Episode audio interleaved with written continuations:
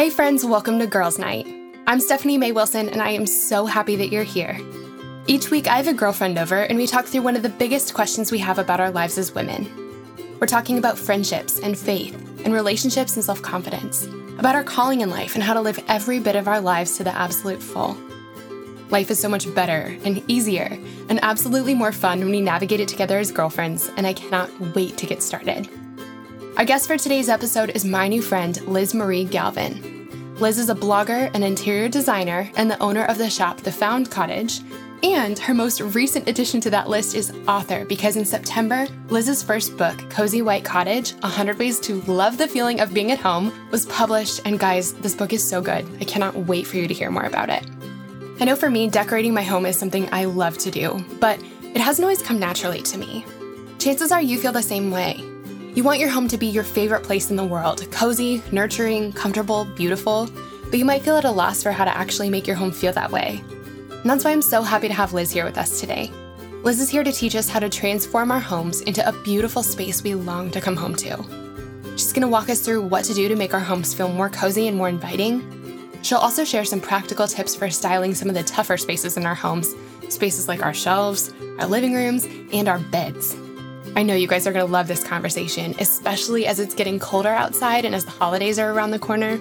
One of my favorite parts of the episode is where she shares with us the secret to making our beds look like the ones that we see in home stores or magazines.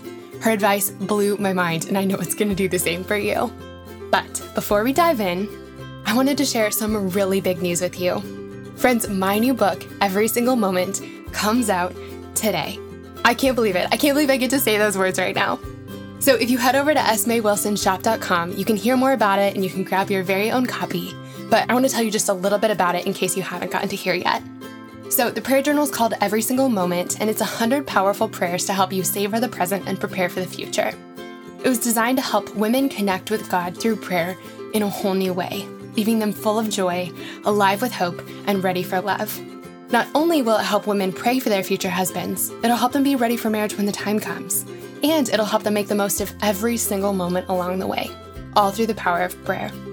Friends, every single moment really is a life changing way of praying for your future husband. And today, if you head over to smaywilsonshop.com, you can grab your very own copy. I cannot wait to share this with you. Okay, with that said, let's jump into today's episode. Here is my conversation with Liz. All right, friends, I'm so excited for who I get to introduce you to today. I'm sitting here with my friend Liz Marie Galvan, and you're just going to love her and you're going to love this conversation. I know it. I've been so excited about this. Liz, thanks so much for being here. Thanks for having me. I'm so excited.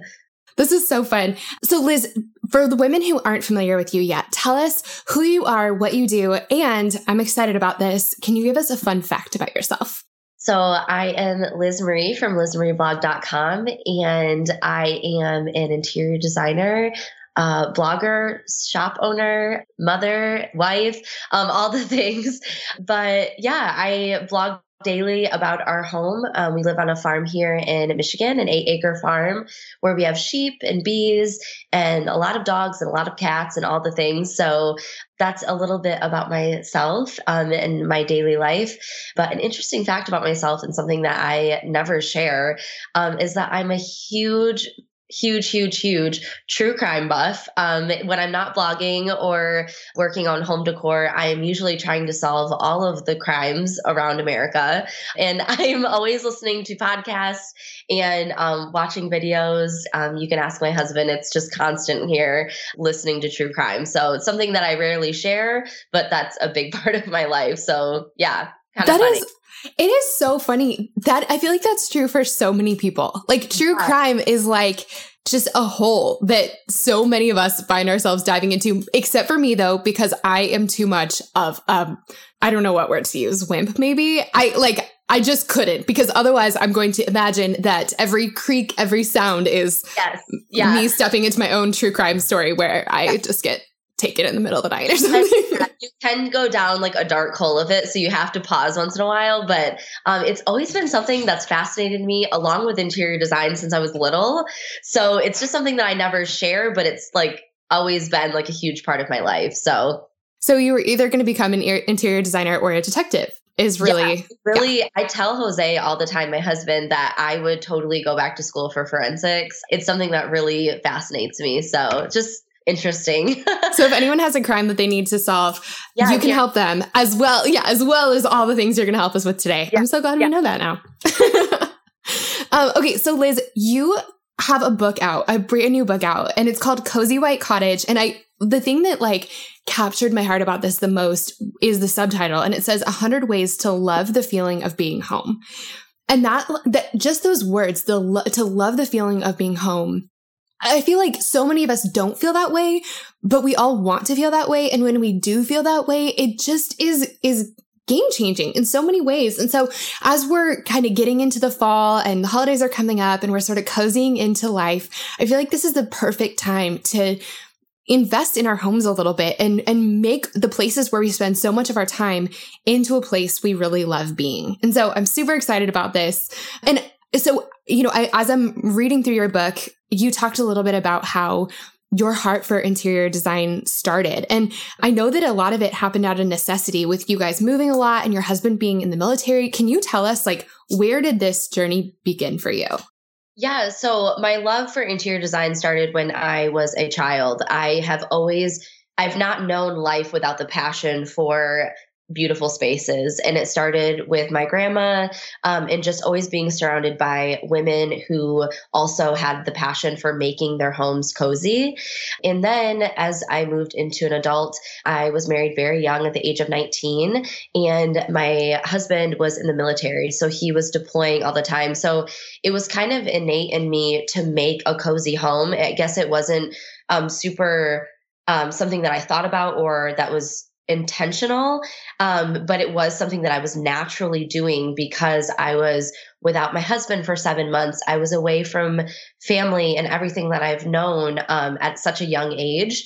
So making a home cozy just became part of what I did daily. Um, so that's kind of where this stemmed from. And then as I started sharing on the blog and uh, my Instagram, I started getting comments from people that are just like, all of your spaces are so cozy. And I started to realize that was what I was doing. I was making everything cozy um, around me. And it was really cool. I, I needed someone else to reflect on that for me to tell me what I was doing. So that was a really interesting thing about blogging and um, social media is um, people will tell you things about you that you don't know. Um, hmm. And it was a really cool thing. So yeah. That is a really cool thing. So yeah, something I, I feel like I don't get to talk about a lot is the fact that I have this total fringe passion for interior design. And so on the weekends, like my favorite thing to do in the way that I unwind is by like trying to, you know, redo a room or organize a closet or, you know, redecorate something. And, and it's not something I'm naturally good at. I'm not one of those people who like sneezes and her shelves are perfect all of a sudden. But I, but it's something I've been like kind of studying and something I'm really excited about and, and um, something I'm trying to get better at. And so it's, it's sort of like my version of true crime for you. So I'm, I love getting to talk to you about this because yeah. really it's just like one of my things that I love. Yeah. So there's a quote from your book that that I love and you said, "I hope this book helps people create a sanctuary to gather in, live in and love in. It's the best feeling to have a, a cozy corner of the world that people long to come home to." And I just love that. And so backing up a little bit, you've been teaching thousands and thousands and thousands of women how to create spaces they love. And I know that that's because the majority of us don't necessarily love the feeling we get when we come home. And most of us don't really know what to do about that. And so can you talk to us about this? Like when people stumble upon your work, how do they normally feel about their homes? Like what are some of the, the roadblocks they're running into?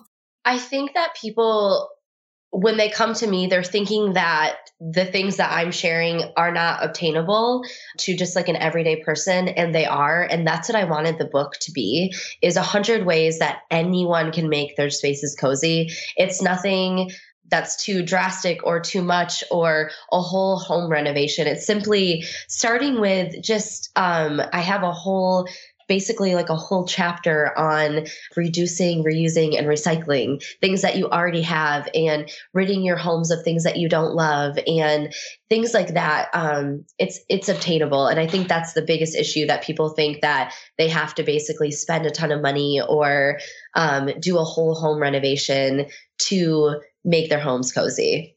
Yeah, that makes sense. It's it seems hard and it seems expensive and it seems like something you have to have some sort of degree.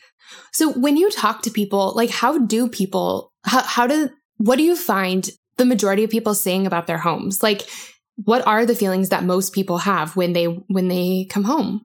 I think um, when people are coming to me for help, I think that people are they're feeling like they can't calm down when they're home or they can't decompress from their day because all they see is some is work or they're feeling like they can't get cozy on the weekends with their family because all they're seeing is work. So I wanted to create a book that could easily um, there's even like 10 minute challenges in the book that can easily um, create a sanctuary when you come home, somewhere where you can decompress, even if it's just starting in a corner.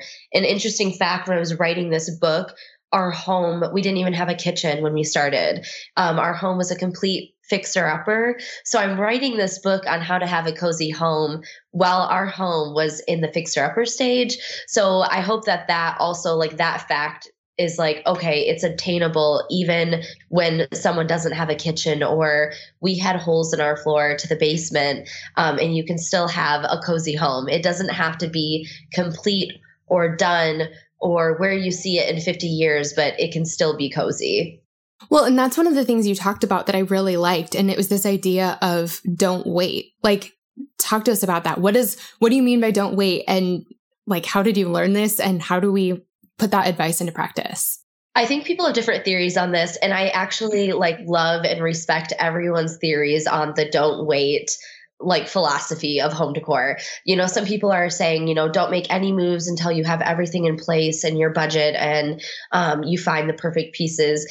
Um, in my life, I've learned um, we were married at 19, our budget was basically nothing. I have always lived by the philosophy of don't wait make your space cozy in the moment with what you have. So if your budget is zero dollars and you find a dresser um, on the side of the road and you want to make that your TV stand for now, give it a little paint job, um, put some new knobs on it, and make it your TV stand. You know, I I feel like we can make any space cozy on any budget with things that you already have around the house or um, flea market finds, things like that, or going into your mom's house and digging through her cupboards and finding like old vintage quilts that she's not using and things like that. So, my philosophy is don't wait. I was actually talking about this um, on my blog earlier today. Is um, just we don't know what tomorrow brings, and we want to make memories and make our homes cozy for our families today. So just do that, and it's it's can be really simple. Yeah, I really like that. I um, when you're talking about being newly married and having a really small budget, I for the first several years that I noticed this like passion kind of waking up in me of wanting to have the, like a beautiful, cozy space that really was my favorite place to be, I had like no money at all. And uh, I think we've, I can't remember if we've told this story on the podcast before, but um, my girlfriend Casey and I were moving, moving in together when I, I had just moved down from Colorado to Georgia. And that's like when I first met my husband, Carl. And, um, but when we, when we got down to Georgia, we didn't have any furniture. And this was really the first time I had moved away from home that wasn't like college or the dorms or something. It was the first time I'd needed like a table and a couch. Yeah. Um, and so we're like, okay, we need a table, we need a couch, and we seriously have no money. And we're like, where are we going to find this? And we were driving to dinner and we drove past the um, dumpster of our apartment complex and saw a full couch and a coffee table just sitting there. And it wasn't in the dumpster, but it was next to the dumpster and it was like whoever had put it there and meant it to be trash. But we were like, hey, one man's trash, our totally our treasure. And so we rescued this couch. We ended up finding out why they wanted to give it away or get rid of it. And it's because they had had cats and you could tell. so oh, especially no. when it would rain, it would get like super stinky. So we called it the cat couch.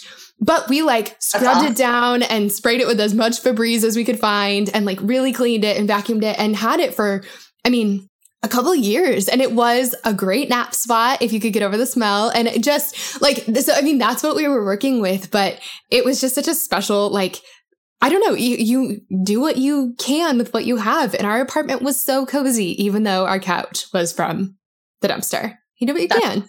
That is awesome. I and see i think that's just like proof like um, you can be content and happy with what you have in the moment and make it cozy I want to ask you this really quickly because I think that one of the things, just the word content sparked this in my mind with Instagram and Pinterest specifically. We all the time are seeing photos and like, I don't know, really just photos and videos of people's houses that are per- like perfect. And I think that that makes it can make it really hard to feel content with where we are. How do you na- I mean, I'm sure that you go through this too. Like how do you navigate the space between I want to make my house cozy and continue growing and also feel content with what I have. Like, how do you navigate that in the world of social media? I, I struggle with that too. I feel like we all do, um, whether we talk about it or not. And I actually uh, wrote about this a lot in the book because being content and staying in your season of life can be really hard when you're seeing everyone else's season of life and i think just remembering that that we're all in different seasons of our lives. And um, if that's something it's awesome to have goals and we can make goals for ourselves. Just knowing that they are goals and that there will be a season of life when that comes to fruition i think is exactly the mindset you have to keep when you're on instagram or pinterest just knowing that you're in a season of life right now and that you can get to that season of life. And if Instagram and Pinterest starts to become something that discourages you and doesn't inspire you, I totally recommend taking a hiatus from social media until you're um, you can get that mindset again that everyone's in a different season of life and you can work towards that. Yeah, I, I, really appreciate that. I've had to do that in all kinds of seasons, like just step away from Pinterest or Instagram or unfollow certain accounts or something. And I do find that, that when I'm not on, you know, when I'm not looking at other people's houses, I find so much joy in the way that my house is today. But when I do find myself looking at all kinds of photos and videos and magazines and all kinds of things, that's when I start to look around my, around my house feeling really like dissatisfied with it. And so it's like that's kind of the hint to me of like it's time to put the magazines away. It's time to like step yep. back because this is the house I have right now and and I think it's just like in any in any kind of seasonal thing in our lives, if we're always looking at the next thing, then once we get to that next thing, we'll still be looking at the next thing. We'll never fully enjoy our space or our season of life if we're always like waiting for what's next. Yes, exactly. And I think that Pinterest and Instagram and blogs, I think it should always be a source of inspiration. So when it's not being inspirational, that's it's it's exactly it. Like stepping away is really healthy. Yeah, I love that. So Liz, I want to ask you, like, how do we do this? How do we make our home our favorite place to be? Like, what are some big picture things we can start thinking about that will help us get there? I think starting out, um, just like the basics of going through your house and deciding what you love and what you want to get rid of. And from there, um, this is kind of a cool step because you can totally um, sell some things and add to your budget from the things that you sell that you don't love. But I think what has helped me the most make our home cozy at all stages is being clutter free mind you, I do love some clutter. I find that cozy, but it's all collections that I love um, and things that just bring our home joy or that are useful. Um, but I think going through your home and ridding your home of things that you don't love, don't need, don't use can take a huge weight off of you. And also, like I said, add to your spending budget um, for things that you do love or you do need for your home. So I think that's just like the number one step. I mean, and anyone can do that. It's it's free. It's a Saturday afternoon, basically like deep cleaning your house. So anyone can do that. How do you when you say that you're clutter free, like what does that look like? How do you how do you live a life that's clutter free? So this is really interesting. Um I am not actually always great at this, and I'll be the first one to admit it. And I can tell when I am um, not clutter free, um, just to put it simply, I start to get stressed and I start to shut doors in our home. Um, and when I try to relax and get cozy, I think of those things that I need to do or I need to clean. And actually, just yesterday, as an example, um, I had my neighbor come over. Um, she's one of my best friends and um, she is 65. We actually share the same birthday, but we are best friends. And um, she actually helped me clean my laundry room because it wasn't clutter free and it was starting to stress me out. I couldn't like move on and do anything else in our home. Um, I couldn't even work yesterday because it was just on my mind. So we went through and we did a toss pile, um, a sell pile, and a donate pile. And it was awesome. We got rid of like clothing items and just things I didn't need. And I feel so good today. And I think that can just be a refresher um, to anybody, even if you're not looking to change much in your house. I think it can be so refreshing to just declutter your home. I think that there's something like really cathartic about it. Like I, I I've always been a huge believer that our insides and our outsides like kind of reflect each other. Like when I'm in a really busy season, you can tell because my house starts to get kind of messy. Like it, my inside or my outsides reflect my insides. But also I find that my, my insides, my heart and my mind are so calmed when the space around me is calm. And there's a lot of time, like there are so many times in our lives when we can't, like we're facing things we can't control or we're, we're just in the thick of it in some area of our lives. But the thing that we can hold on to and, and control is the space around us. And so a lot of times that's like just it's like if we can't simplify our lives, at least we can simplify our closets and it doesn't fix it, but it just helps a little bit. Um, and I like every time I've done that, I've just breathed this big sigh of relief. Like I just feel a level of peace of, of just making my life just a tiny bit simpler. It just helps everything else somehow. It totally does. And I feel like that's how that kind of started when I was 19 and um, Jose was deploying. I felt like I couldn't control things around me, but I could control my surroundings and the way that it made my mind and my heart feel it, deployments and everything were hard and and moving on from there um, we went through years of um, many miscarriages and infertility and i feel like cozy spaces became a huge passion during that season as well because um, obviously i couldn't control my miscarriages or my infertility but i could control the spaces around me. Yeah. I found that i spent a lot of time thinking about the space around me in the last couple years. I i noticed that i was really struggling with anxiety and the anxiety kind of turned into depression after a while. And I think that I've probably struggled with anxiety for most of my life, but I just thought that that's how everyone's mind was. And, and really it was, um, last summer, it kind of came to a head and, and was like, wow, this is really, it, was it got bad enough that I realized that it wasn't like that something was happening. But one of the things that I did that just like it didn't fix it, but it helped a little was, I mean, I deep cleaned and organized everything. And, and again, it was like, okay, I'm, I'm doing what I can to, to help heal my heart and my mind. And I'm, you know, going to the right doctors and I'm, you know, taking care of myself, but it's not fixed yet. And it feels like everything's kind of a mess. So the one thing I can control is the fact that we don't have like a hundred expired spices in our spice cabinet anymore. And it's like organized by type.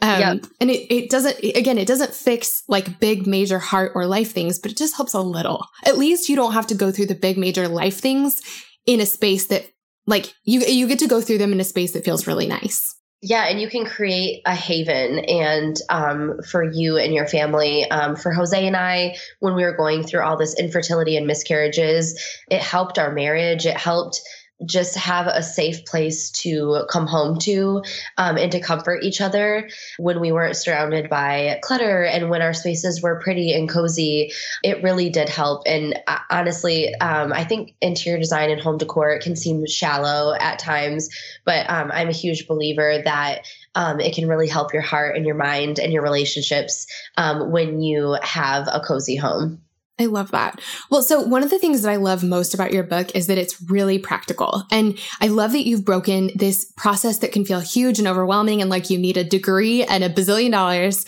into tiny bites that actually feel doable. And one of my favorites that you talked about is number six, where you talk about your uh, like favorite cozy basics. And you just laid out a handful of things that can make any room cozy. And now that you say that, I'm, I'm picturing like you having holes in your floor and a kitchen that doesn't exist. So knowing that you were writing this book from that place, what, what is your list of things that can make any room cozy?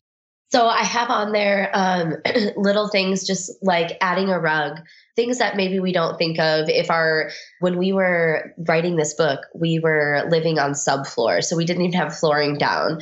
Just adding a rug on top of the subfloor was like, oh wow, like we could actually like be cozy in this living room without like just subfloor with sawdust below us little things like that, adding a rug. I also have um, items like using white paint, really neutralizing your spaces. You can build off of that and building color and texture off of that. But um, that is a huge tip of mine, especially when someone's like, no, but I really like color. I love showing people that you can really start with a neutral base and have a very colorful, happy space that you can change little things out often. Um, so that was on there. Um, I also have little things like um, painting furniture, but also um, adding wood tones.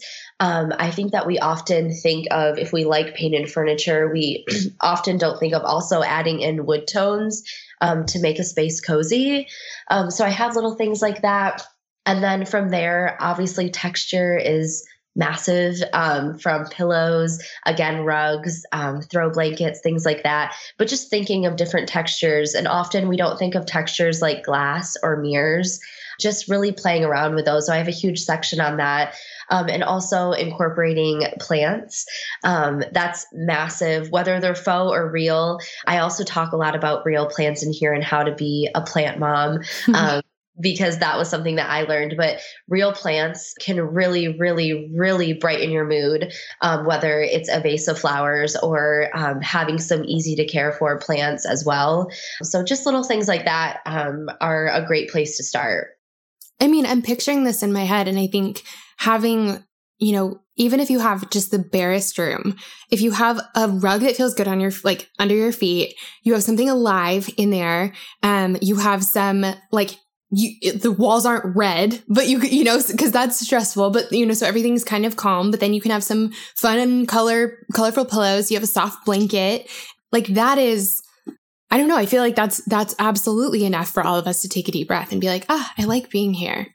Yeah. Yeah. Um, so one of the rooms that I think is like the most important in our in our homes. The, the room that i feel like is most important in our house. But the room that's always been the trickiest for me is the living room because i feel like our bedrooms they have a huge bed in it. So that like immediately you know answer some questions for us. Like what kind of furniture in here do i need to have in here? Well like probably a bed but our living rooms can be so many different things, like a love seat or a couple chairs, or do they face each other, or do they need to match, or like, do you have them against the wall, or whatever. I feel like our living rooms often look super weird uh, because we don't know how to design them. And but when a living room is is great and cozy, that's the that's a room where community happens. And so, can you walk us through like how do you actually arrange the furniture in your living room so that it is actually cozy. Yeah. So um, number 14 in the book actually like covers all of that. And um, it was actually one of my favorite things to write in the book because I agree with you. I think it can be really tricky. And I see a lot of spaces um, when people come to me asking how to make a space cozy. I see a lot of um, these little things that can just be changed in five minutes and instantly change the entire room. And one of those things is finding your focal point. That is just where you need to start. And I think that can be really hard for people, um, whether it's your TV, a window, or a fireplace. I think finding your main focal point, and there can be more than one, um, is just where you need to start. What do you want the room to be used for? What is the purpose? And I think that's just where a lot of people think, oh, it's a TV, but are you wanting it for, more for community? Um, are you wanting people to come over? Do you host Bible studies um, where you all want to be looking at each other? I think that's that's just the place to start. Um, and after that, I think um, one of the biggest misconceptions is that we have to be against a wall. I think just knowing that you can take everything off your wall, meaning your sofa doesn't have to touch the wall or your chairs don't have to. I think arranging your furniture um, closer together, bring it in. Um, I shared like literal dimensions in the book. Um, but I think bringing everything in just a little bit closer instantly makes it cozy. And really, when people come over, or even if it's just your family, I think it inspires conversation when you're not all against a wall and far away from each other. I think when you bring the sofa and you bring the chairs in a little closer, it just envelops everyone into community and wanting to talk and just being cozy together. It's funny because when, like, every time I've moved, my first instinct is to put a couch against a wall. Like, it just seems to make it's sense. Common. But in every, in every photo I've ever seen of a living room I like, or every living room I've ever been in that I like, nothing is touching the wall. It's like, they're all sort of, everything is like on a rug in the middle. It's like a rug makes a room inside of a room and it's all kind of in the middle in like sort of a little, I don't know, like sitting, there's a sitting area. Yeah. But it seems really counterintuitive to do it that way because it feels like you're breaking rules by pulling things away from the wall. Yeah, and I think that's exactly it. I feel like um, we have these rules inside our head, like what you said, that's perfect. Like what makes sense. And I think making things make a little less sense when you're working with things can make your room more exciting and more cozy, more intriguing. Um, but I like what you said as well. Like, use your rug. Like, start with your rug. Getting a rug that is the correct size is number two as to finding your focal point um, if you have a large room you're going to need a large rug and you want all of your furniture pieces touching the rug in some ways and that using that will help you make more sense when pulling your furniture off the wall um, using your rug as your guide so that's that's huge that's something that i that's another thing that i think like I never understood. But then once I understood it, then I saw it everywhere. Like every photo I've ever seen of a room that I like has a rug in the middle and the furniture is like at least touching the rug. But whenever yeah. I would buy a rug, I would buy something to where it was like all the furniture is touching the wall and then there's a table in the middle and then there's a rug. So the table's sitting on like an island, a rug island. And it just looks super weird, but I couldn't figure out, like, I didn't know the rule. I didn't know the, like the guideline of, of everything needs to be at least touching the rug. And when you do it like that, even though that feels weird or I don't know, like that's not a natural, that's not something people just know. But when you see it, yeah. you go, oh, yeah, okay, that's exactly how it should look.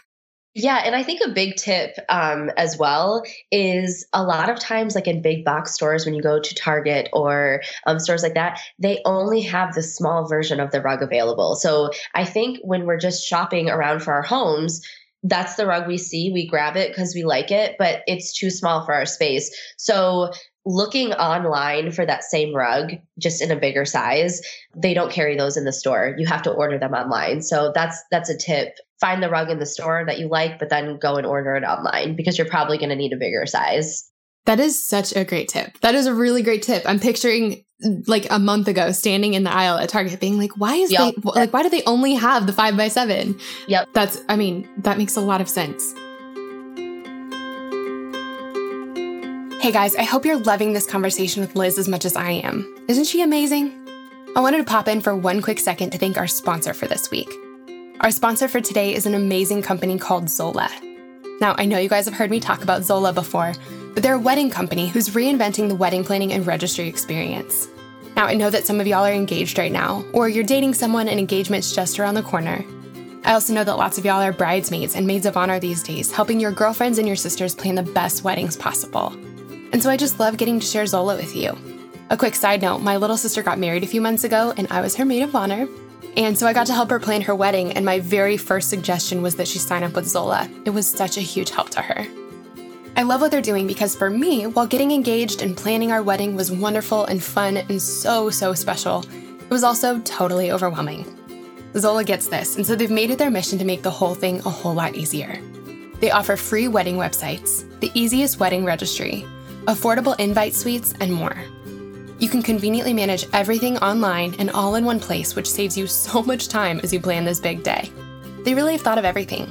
So, like I said, you can create a free wedding website through Zola and you can do it in just minutes. There are over 100 beautiful designs to choose from, and every single one of them is free. You can simplify your wedding planning process even more by doing your registry through Zola. They have the widest selection of gifts with all different price points and your favorite brands, including Cuisinart, OXO, Airbnb. Isn't that fun? Plus, they're the only place where you can register for honeymoon funds and gift cards, along with physical gifts. And if you do register through Zola, your Zola registry will automatically integrate with your Zola wedding website, which means that your guests can get all the details they need and buy you a gift in one convenient and beautiful place. Isn't that amazing? Guys, this is such a great resource if you're planning a wedding. The more I find out about Zola, the more I wish it had been an option when I got married, but it is for you and for your engaged girlfriends, so be sure to pass it along. To build your free wedding website on Zola and to get $50 towards your registry, go to zola.com slash Stephanie and you can get started today. Just in case you need that spelled out, it's Z O L A. So again, to build your free wedding website on Zola and get $50 towards your registry, go to zola.com slash Stephanie and you can get started today. Zola, thank you so much for sponsoring our girls' night. We just love having you. All right, now let's jump back into my conversation with Liz.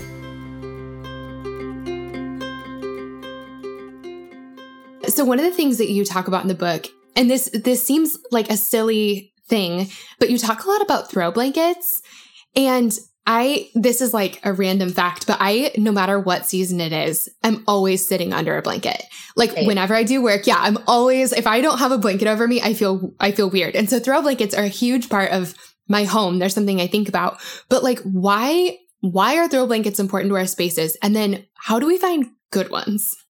So I the the throw blanket is literally like the icing on the cake to me. I'm I'm envisioning a chair and I'm stumbling over my words because I'm envisioning this like naked chair and it can be really cold. Um, even if it's like a slip covered chair or an upholstered chair or a wood chair. Throwing a blanket either on the seat or on over the arm of it instantly invite someone to come sit in that chair. And I think that's exactly what we need to create. We need to create these spaces that invite us in. They invite our guests in, um, they invite us in to be cozy. And that's what a throw blanket does. It it instantly says, come sit down, um, get under me and get cozy. And depending on the season, there's great throw blanket options from light cotton ones. You could do heavy wool. I recently have discovered that heavy blankets are really good for me. I have struggled a lot with anxiety. And I have um, come to know this past year that my anxiety and depression and how to manage it.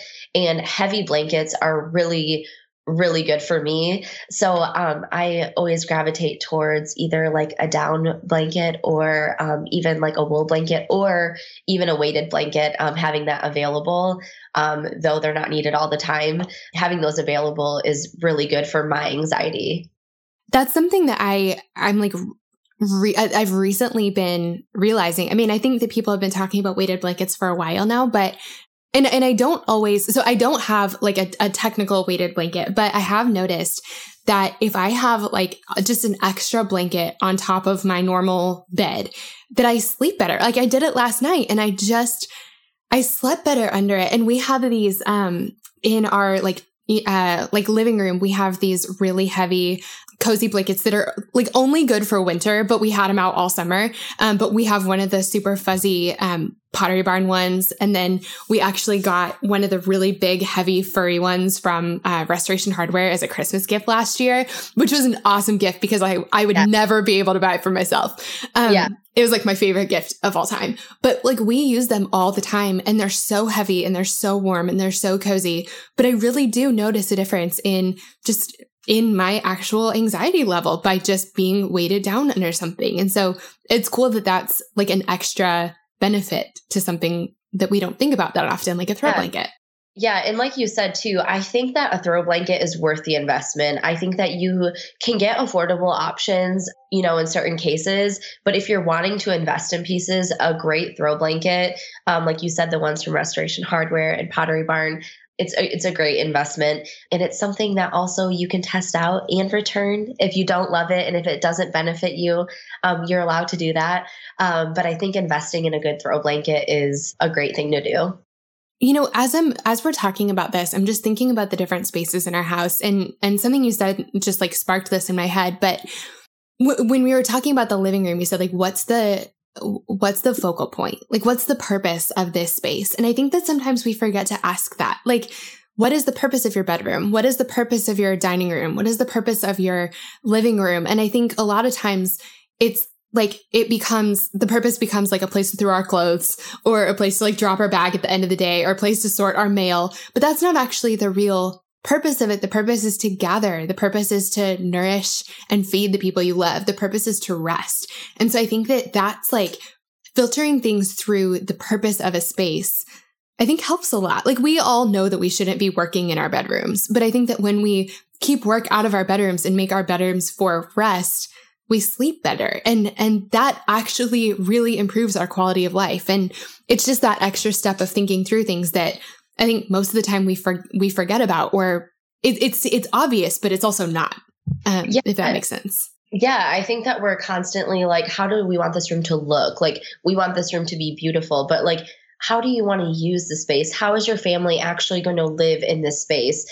Um, I think we're thinking form over function, um, maybe too much. And we need to actually know how our kids are going to come down the stairs every day and eat breakfast and how we're going to gather in the dining room. And we can have a beautiful centerpiece, but do we all fit around the table comfortably?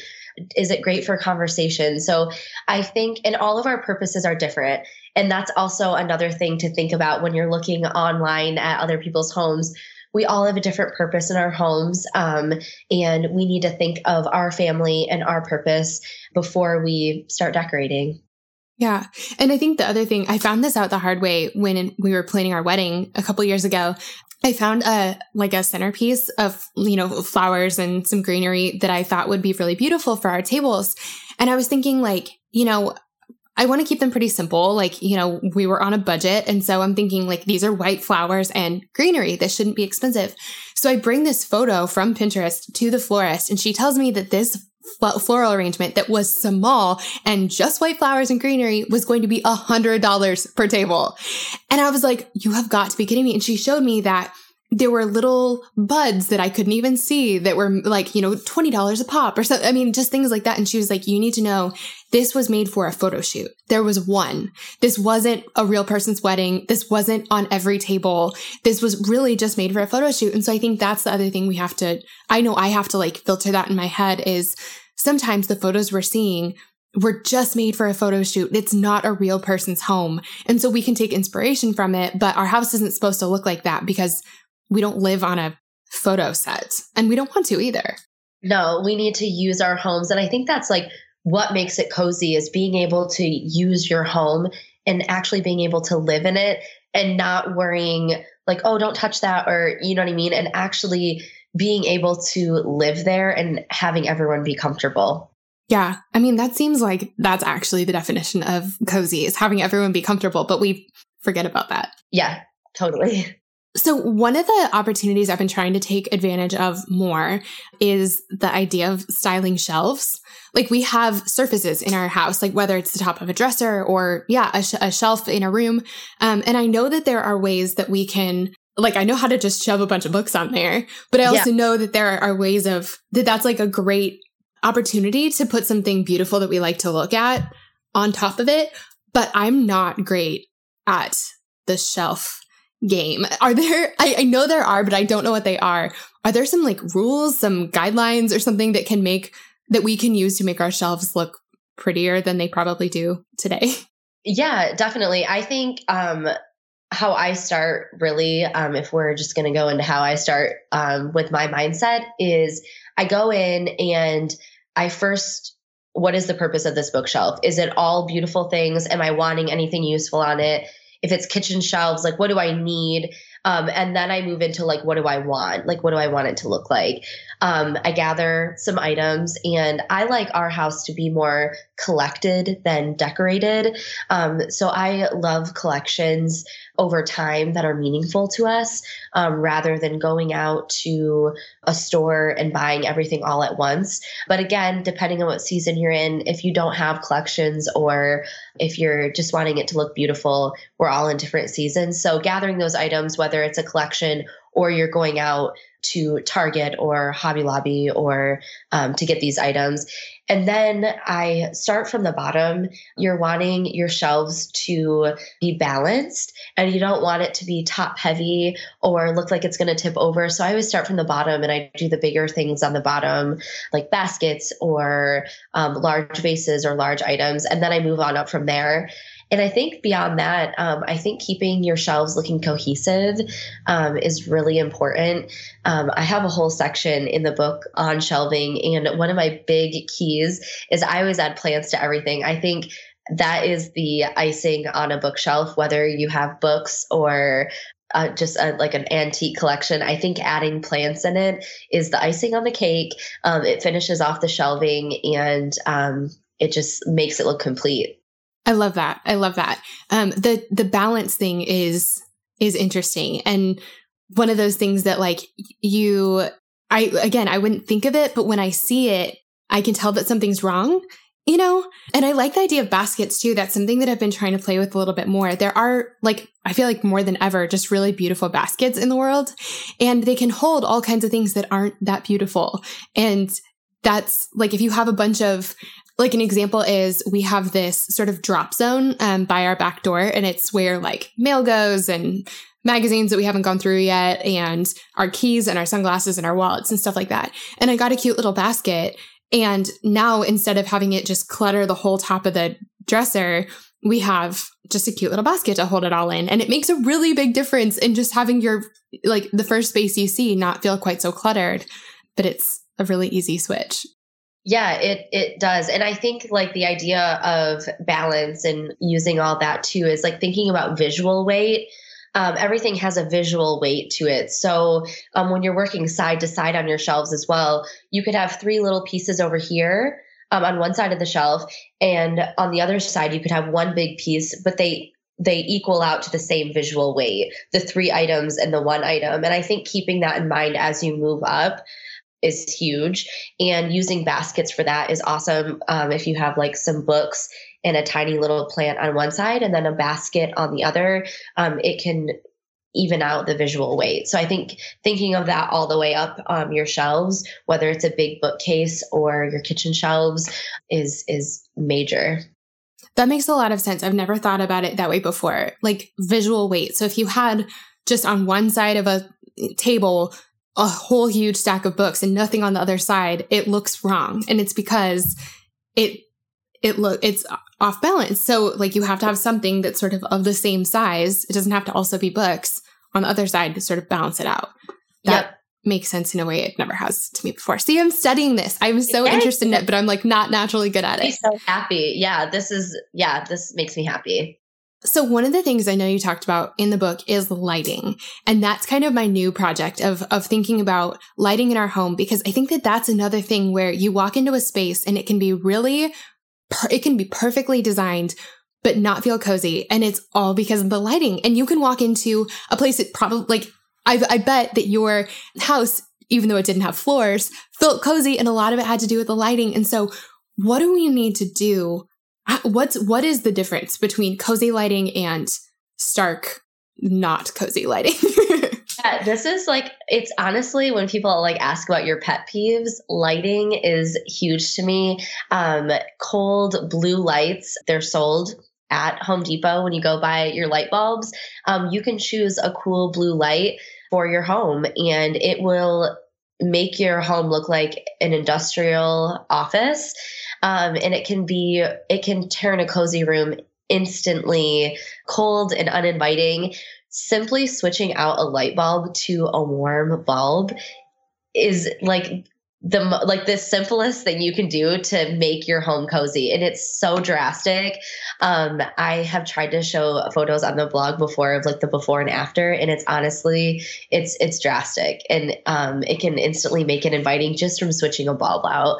But beyond that if you like lighting candles in your home as well, um, having a candle lit in a room is like the best lighting. Also, if you can add dimmers um, to your lights so you can make it softer, all those things. And everyone has different preferences on everything, including lighting. Someone might love a cool blue light. They they might find that inviting.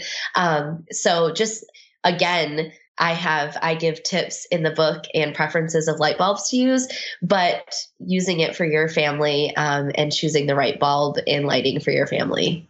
That's so like just that is such a small switch. Just switching a light bulb and and like cheap too. It's just yeah. like I would never I would never think of it. Um, yeah. Yeah. Okay. That's really awesome. One other thing you mentioned, kind of in the same vein of like really small switches that make a really big difference, is background music. Can you talk to us about that? Yeah. So, my definition of cozy is all of my senses at once being at peace. Every sense, including hearing, um, visual, um, taste, smell, everything, um, all at once just being comforted. And one of those things is music. And again, we all have different preferences in music, but um, in our home, when we have music playing, um, you know, different times for different things, like even the other night, we were giving our son a bath and we had music playing, and it was just so comforting to me.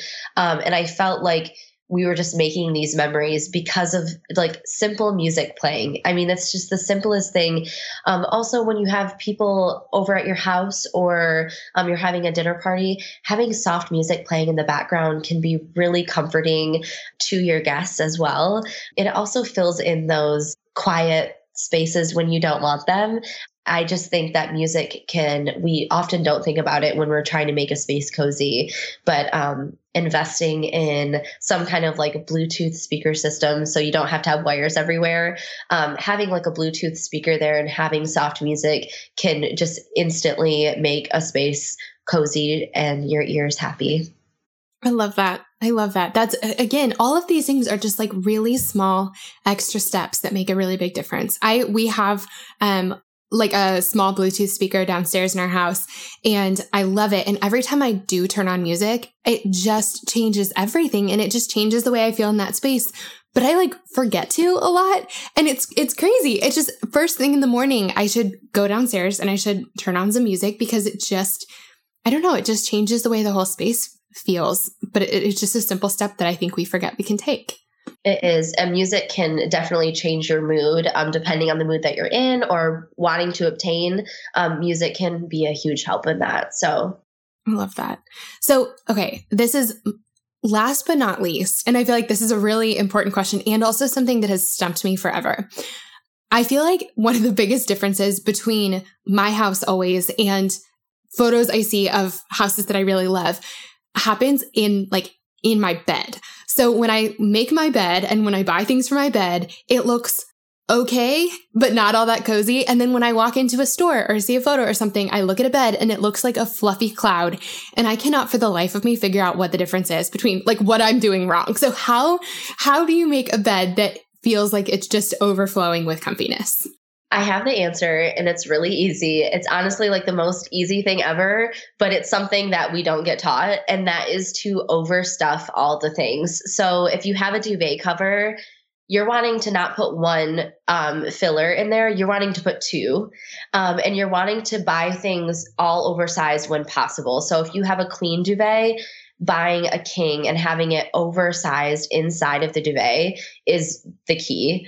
Um, overstuffing all of your pillows. So if you have a 20 inch pillow, um, you're wanting to put at least a 22 to 24 inch pillow form inside of it.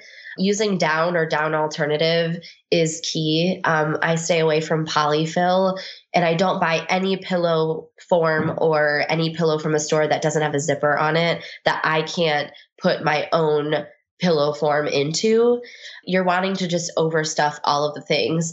And then the next thing is layers. Obviously, you want to work in layers. When you're doing your pillows, you're wanting to start with your um, bed pillows, the ones that you sleep on. Um, start from there. And again, oversizing those and then work up. You're wanting to do everything oversized. So you don't want any like mini 16 inch pillow on your bed. It's going to look cluttered. It's not going to look cozy. You want everything just to be bigger.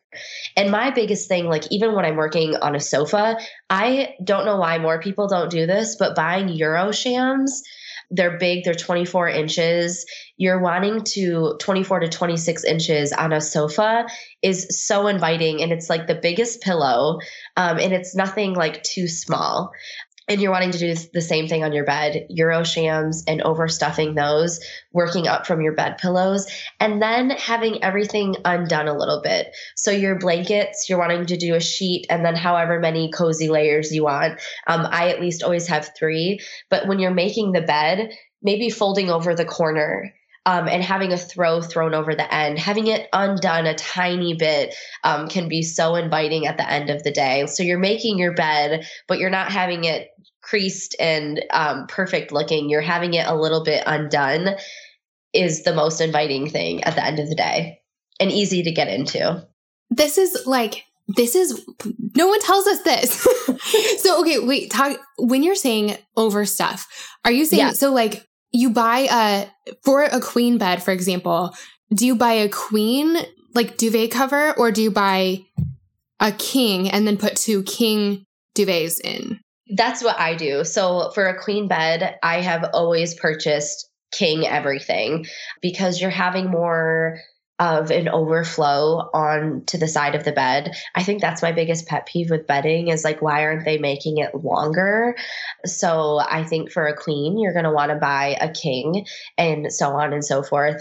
And then also, if you have a king bed, they do um, like on Etsy and things like that. They do make oversized bedding. Um, so that's what I've purchased before is something that's bigger than a king for my king bed. Um, I I like it just to be oversized and spilling over. Um, another thing that you can do um, is when you're working. I know we think of like bed skirts as kind of like maybe it's our grandma's, but they don't have to be.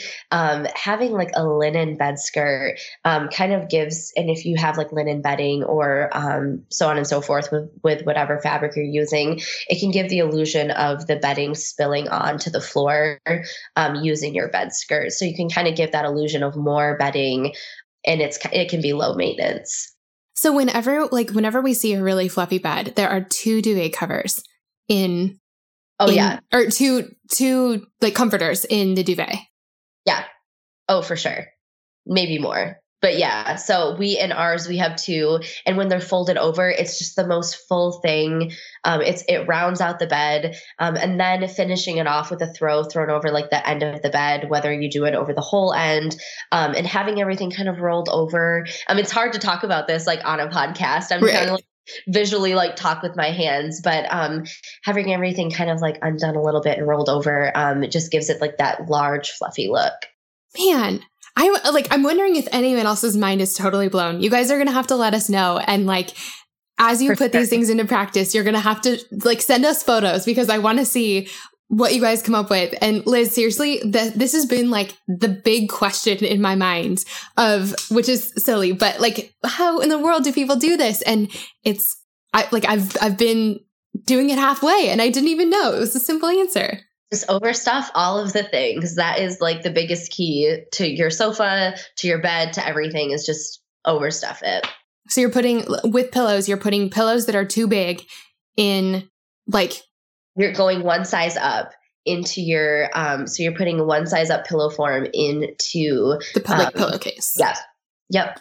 Man, okay. Well, I need to know if anyone else's mind is totally blown because mine is.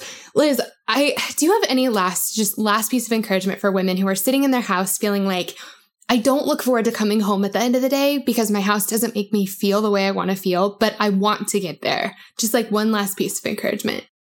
Yeah, I making your home cozy and making it somewhere that you love and that your family wants to come home to and loves as well is obtainable don't be scared and don't limit yourself. I feel like oftentimes we get discouraged and we're like, oh, we're not good as good as someone else or we're online. You don't have to be. And your home can be somewhere you love and it's obtainable. And that's what I hope this book shows everybody is that anyone can do what I do in making our homes cozy. It's it's it's doable. I love that. Liz, thank you so much for being here. Thank you so much for having me. It was an honor. Thank you. Guys, thank you so much for listening to today's episode. I can't tell you how much it means to me to have you here at Girls Night. Before you go, I would love it if you would do two quick things. The first is to subscribe. Subscribing to the podcast is the best way to make sure you never miss an episode. It's also a way easier way to listen because it's a way of bookmarking the podcast. You never have to go looking for it again, your app will just automatically download the next episode when a new one's released. The other thing is that it would mean so much to me if you would take a quick second to leave a rating and a review for the podcast. The way that iTunes knows to suggest the podcast to new people is by the ratings and the reviews. That's how we invite new friends to our girls' night. So, would you do me a huge favor and just take one quick second to leave a rating and a quick comment about how you like the podcast so far? It would help me out so much. And thank you to all of you who've left all of those beautiful five star reviews already. It means the world to me. Right, friends, that's all we have for today, but we'll be back next week with another episode of Girls' Night. We'll see you then.